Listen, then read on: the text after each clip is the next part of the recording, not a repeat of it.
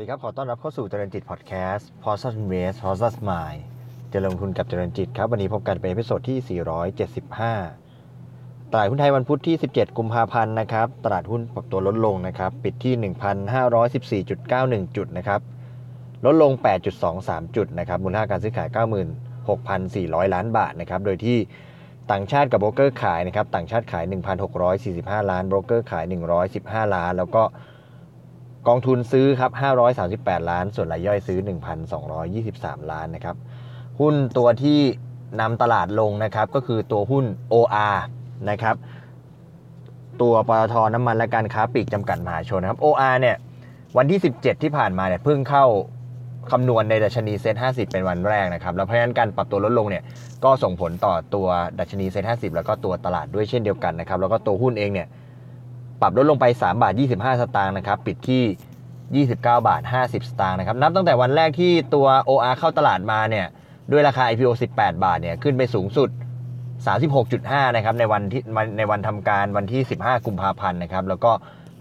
วันที่ 17 ที่ผ่านมาก็ปิดร่วงลงนะครับ ไปปิดที่ 29.5สูงพอผ่านช่วงปิดตลาดวันที่ 17 กุมภาพันธ์ไปแล้วเนี่ย ก็ตัว OR เองก็มีการประกาศงบ การเงินไตรมาส 4 ออกมานะครับมีการประกาศงบการเงินไตรมาส 4 ออกมา แล้วก็มีผลกำไรมีการผลการดำเนินงานออกมานะครับ วันนี้ลองมาติดตามกันนะครับ โดยเอาข้อมูลมาจากคำอธิบาย แล้วก็วิเคราะห์ของฝ่ายจัดการของบริษัทนะครับที่ได้ส่งให้กับทางตลาดหลักทรัพย์นะครับเอาในไตรมาส 4 ก่อนนะครับไตรมาส 4 เนี่ยตัว OR เองประกาศตัวกำไรในไตรมาส 4 เนี่ยอยู่ที่ 2,923 ล้านบาทนะครับก็ เพิ่มขึ้นนะครับเฉพาะไตรมาส4นะครับเพิ่มขึ้น เมื่อเทียบกับช่วงเดียวกันของปีที่แล้ว แต่ว่าลดลงถ้าเทียบกับไตรมาส3ที่ผ่านมานะครับในขณะที่ภาพรวมปี 2563เนี่ยก็มีกำไร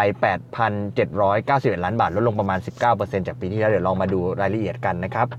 ก็ในผลการดำเนินงานปี 63 นะครับ ตัวปตทน้ำมันและการค้าปลีกจำกัดมหาชนหรือว่า OR เนี่ย มีรายได้จากการขายเนี่ย 428,800 ล้านบาท ลดลง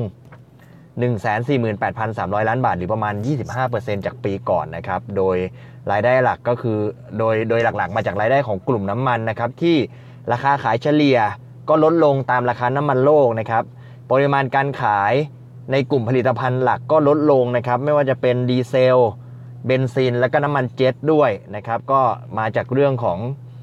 โควิดนะครับที่ทำให้ปริมาณการใช้งานเนี่ยลดลง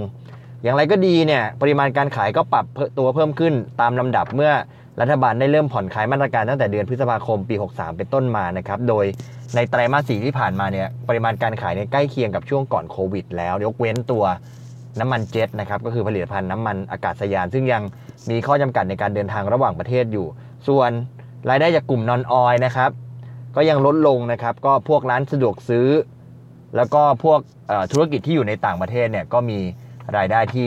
ลดลงนะครับสัดส่วนในปี 63 นะครับ สัดส่วนรายได้ในปี 63 เนี่ย 90%มาจากธุรกิจน้ำมันนะครับ นอนออยประมาณ 4%ต่างประเทศประมาณ 5%แล้วก็อื่น ๆ อีกไม่ถึง 1%นะครับ ในส่วนของกำไรสุทธิเนี่ย ปี 63กำไรสุทธิ 8,791 ล้านบาทนะครับ ลดลงราวๆสัก 2,100 ล้านบาท หรือประมาณ 19.3%นะครับ คือรายได้ลดลง แล้วยังมีในส่วนของค่าเสื่อมราคา แล้วก็ค่าตัดจัดค่าตัดจำหน่ายที่สูงขึ้น จากการขยายพวกสถานีบริการน้ำมัน แล้วก็ร้านคาเฟ่อเมซอนนะครับนอกจากนี้ก็เป็นเรื่องของออมาตรฐานการบัญชีใหม่นะครับแล้วก็การขาดทุนจากตราสารอนุพันธ์นะครับก็ทำให้โดยรวมแล้วเนี่ยกำไรสุทธิต่อหุ้นเนี่ยก็อยู่ที่ 0.98 บาท ลดลง 19%ก็กำไรกำไรต่อหุ้นไม่ถึง 1 บาทนะครับเพราะฉะนั้นการที่ราคาหุ้นอยู่ที่ระดับแถวแถวตรงตรงนี้เนี่ยมันก็ มันก็จะทำให้เหมือนกับดู PE มันดูสูงไปนิดหนึ่งนะครับอะทีนี้ลองมาดูรายกลุ่มบ้างนะครับ รายกลุ่มบ้าง ในปีที่ผ่านมาเนี่ยรายได้จากการขายเนี่ยอย่างที่เรียนไปก็คือ 428,800 ล้านบาทนะครับ ก็ลดลงราวๆ25%กลุ่มน้ำมันเนี่ยมีรายได้เกือบเกือบเฉียดเฉียด4แสนล้านบาทนะครับ ก็ลดลง 26%แล้วก็กลุ่มนอนออยเนี่ยรายได้ประมาณ 16,000 ล้านบาท ลดลงไม่ถึงไม่ถึง1%นะครับประมาณเฉียดเฉียด1%แล้วก็ กลุ่มธุรกิจต่างประเทศเนี่ยรายได้ 20,000 ล้านบาทนะครับก็ลดลงประมาณ 36%นะครับในส่วนของกลุ่มน้ำมันเนี่ยตัว OR เนี่ยมีสรุปราคาน้ำมันปี 63 ไว้ว่า ราคาเฉลี่ยน้ำมันดูไบเนี่ยก็ต่ำกว่าจากปี 62 นะครับสาเหตุมาจากเรื่องของโควิด มาจากเรื่องของการชะลอตัวของเศรษฐกิจโลก แล้วก็เรื่องของสงครามราคาน้ำมันนะครับซึ่งภาพรวมก็ทำให้ราคาน้ำมันต่ำลง ส่วนการใช้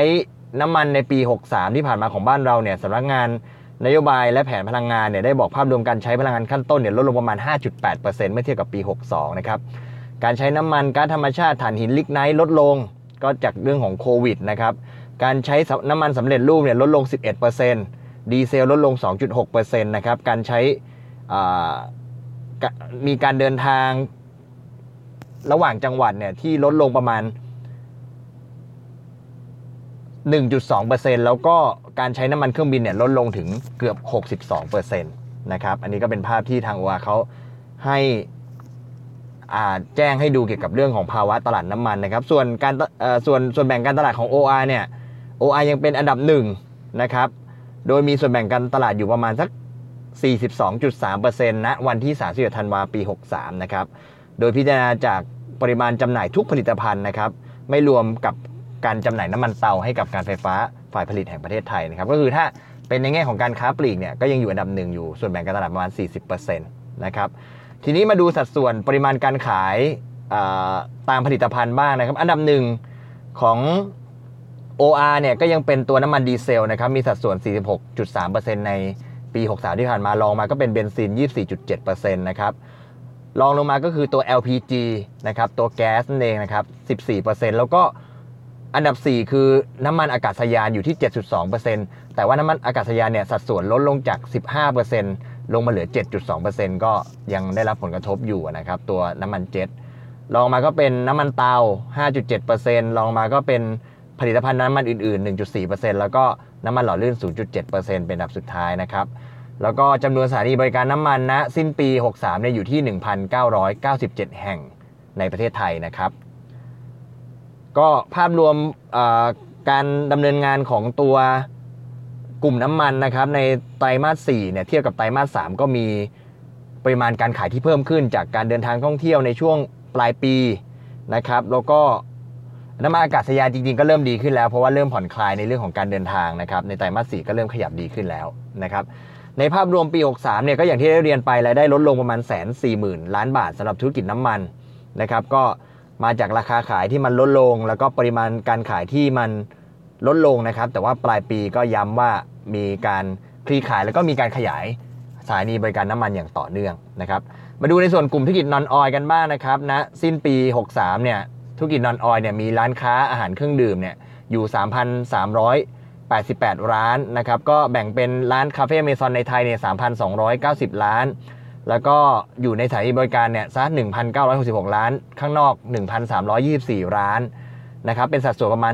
60-40%นะครับ ส่วนคาเฟ่อเมซอนในต่างประเทศอยู่เนี่ยอยู่ที่ 20 ร้านนะครับ ส่วนร้านเท็กซัสชิคเก้นเนี่ยมี 78 สาขา แล้วก็มีร้านสะดวกซื้อภายใต้แบรนด์เซเว่นอีเลฟเว่นแล้วก็จิฟฟี่เนี่ยอยู่ที่ 1,977 ร้านค้านะครับ ในไตรมาส 4 ที่ผ่านมาเนี่ยขายกาแฟไป 74 ล้านแก้ว นะครับสูงขึ้นจาก 72 ล้านแก้วในไตรมาส3นะครับแล้วก็ทั้งปีเนี่ยมียอดขาย 274 ล้านแก้ว เพิ่มขึ้นจากปีที่แล้วที่อยู่ที่ 264 ล้านแก้วนะครับก็ถือว่าก็ได้เป็นผลมาจากการขยายร้านอเมซอนมีสาขามากขึ้นก็ขายได้มากขึ้นนะครับถ้าเอาเฉพาะในไตรมาส 4 เทียบกับไตรมาส 3 เนี่ยรายได้เพิ่มขึ้น 175 ล้านบาทนะครับก็เป็นผลจากการขยายสาขามากขึ้น ส่วนภาพรวมปี 63 เนี่ย รายได้ลดลงนะครับ 149 ล้านบาทนะครับ จากธุรกิจนอนมาจากธุรกิจนอนออยเพราะว่า ร้านค้าร้านสะดวกซื้อต่างๆเนี่ยมันมีช่วงที่มันชะลอตัวลงไปในช่วงโควิด คือถ้ามองภาพรวม63 นะครับ ก็รายได้ลดลงสาเหตุ เพราะว่ามันมีเรื่องของออตัวลักษณะของการหยุดชะงักไปในช่วงกลางปีนะครับ ไม่ว่าจะเป็นร้าน สะดวกซื้อก็ดีหรือว่าร้านอาหารเครื่องดื่มก็ดีรวมถึงเรื่องของการที่มีนักท่องเที่ยวเข้าในประเทศน้อยลง การจับจ่ายมันก็น้อยลงด้วย แล้วก็ในแง่ของการบริหารจัดการพื้นที่เนี่ยก็ต้องให้มาตรการช่วยเหลือกับทางผู้เช่าที่ได้รับผลกระทบด้วยนะครับ แต่ว่าถ้าถ้าถ้าพูดในแง่สาขาเนี่ยสาขาก็มีการเปิดเพิ่มมากขึ้นนะครับสำหรับสุดท้ายกลุ่มธุรกิจต่างประเทศนะครับ กลุ่มธุรกิจต่างประเทศก็ในกัมพูชาเนี่ยก็ มีการผ่อนคลายได้รวดเร็วนะครับ ก็ทำให้สถานการณ์ดีขึ้นลาวก็เช่นเดียวกันนะครับ แต่ว่าที่มีได้รับผลกระทบก็คือในส่วนของเมียนมาที่เจอผลกระทบในอีกระลอกหนึ่งแล้วก็ตัวฟิลิปปินส์เนี่ยเป็นเป็นประเทศที่ได้รับผลกระทบจากการแพร่ระบาดของโควิดเนี่ยมากที่สุดแล้วก็ส่งผลให้เศรษฐกิจตกต่ำมากที่สุดในอาเซียนนะครับ ถ้าพูดกันในแง่ผลการดำเนินงานไตรมาส4เนี่ยก็ ลดลง 235 ล้านบาทมาจากหลักๆ มาจากประเทศฟิลิปปินส์นะครับปริมาณการขายน้ำมันเบนซินดีเซลลดลงนะครับ แล้วก็ราคาขายเฉลี่ยเนี่ยปรับเพิ่มขึ้น แต่ว่าก็ปริมาณการขายมันก็ลดลงอยู่ดีนะครับ แล้วก็ในกัมพูชาและก็ลาวเนี่ยรายได้ปรับเพิ่มขึ้นเล็กน้อยนะครับ ดีขึ้นตามลำดับนะครับจำนวนสถานีบริการน้ำมันในต่างประเทศเนี่ยณสิ้นปี 63เนี่ยอยู่ที่ 337 แห่งนะครับ แล้วก็ตัวคาเฟ่อเมซอนเนี่ย ถ้าจำนวนสาขาภาพรวมเนี่ยอยู่ที่ 265 แห่งนะครับสำหรับตัวร้านคาเฟ่อเมซอนนะครับ แล้วก็ในส่วนของตัวไตรมาส 4 ของอขออภัยครับ ภาพรวมปี 63 ของธุรกิจต่างประเทศเนี่ยก็รายได้ลดลงประมาณ 36%นะครับ จากปริมาณการขายในกัมพูชาและก็ฟิลิปปินส์ที่ลดลง นะครับรวมถึงน้ำเรื่องของน้ำมันอากาศยานที่ยังไม่ฟื้นตัวด้วยนะครับ แล้วก็ตัวธุรกิจในต่างประเทศเนี่ยก็ยังขึ้นอยู่กับเรื่องของมาตรการโควิด ถ้ามันดีขึ้นเนี่ยมันก็จะส่งผลปัจจัยบวกให้สามารถฟื้นตัวขึ้นได้นะครับ ก็เสร็จสิ้นไปนะครับสำหรับภาพรวมผลการดำเนินงานของตัว OR นะครับ สรุปอีกทีหนึ่งปี 63เนี่ย OR มีรายได้ 4 2 8 8 0 0 8,800 ล้านบาท มีกำไร 8,791 ล้านบาท หรือคิดเป็น EPS ประมาณ 0.98 บาทต่อหุ้นนะครับ แล้วก็มีการคิดคำนวณกันมานะครับว่าเอ๊ะที่ก่อนหน้านี้เนี่ยตัว OR เนี่ยมีความกังวลว่าตัวหุ้นเนี่ยจะได้รับผลกระทบจากมีเนื่องจากหุ้นมันซื้อขายกันค่อนข้างคึกคักนะครับ ก็อาจจะทำให้มีการติด cash balance ได้หรือเปล่านะครับ โดยเวลาที่ตลาดหลักทรัพย์เขาดูเนี่ยเขาดู cash balance ดูถึงวันพฤหัสนะครับซึ่งวันนี้ก็วันพฤหัสพอดีนะครับเขาก็เลยดูเกณฑ์ว่า OR เนี่ยหลังจากประกาศกำไรมา 8,791 ล้านบาทเนี่ยถ้าเทียบกับจำนวนหุ้นเนี่ยที่มี 1,100อ่าขออภัยครับ 11,610 ล้านหุ้นเนี่ยถ้าคำนวณออกมาที่ค่า PE 40 เท่าเนี่ยราคาควรจะอยู่ที่ตรงไหนนะครับราคาควรจะอยู่ที่ตรงไหนนะครับก็เอา 8,791 หาร 1,106 11,610นะครับแล้วก็เอามาคูณ 40 ก็จะได้ราคาอยู่ที่ 30.28 บาทนะครับ โดยที่ถ้าเราดูที่เกณฑ์ติดติดแคสเนี่ยอยู่ที่ PE 40 เท่าเนี่ยฉะนั้นราคาที่จะทำราคาปิดที่จะทำให้ไม่ติดแคชเนี่ยก็คือจะต้องอยู่ที่ 30.25 เท่า แต่ถ้าปิดเกินกว่านั้นก็มีโอกาสที่จะติดแคชบาลานนะครับในการประกาศของตลาดหลักทรัพย์ในวันศุกร์นะครับก็ลองเอาไปพิจารณากันดูนะครับ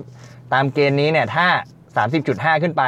มีโอกาสติดแคช ถ้า 30.25 ลงมาก็มีโอกาสไม่ติดแคชนะครับ ก็เอามาฝากกันนอกเหนือจากเรื่องของผลการดำเนินงานของตัว OR นะครับ ซึ่งเป็นหุ้นยอดฮิตที่เป็นที่พูดถึงตลอดหนึ่งเดือนที่ผ่านมา แล้วก็มีการซื้อขายคึกคักกันตลอด 1 สัปดาห์ที่ผ่านมาที่หุ้นเข้าตลาดนะครับ ก็เชื่อว่าน่าจะเป็นประโยชน์สำหรับ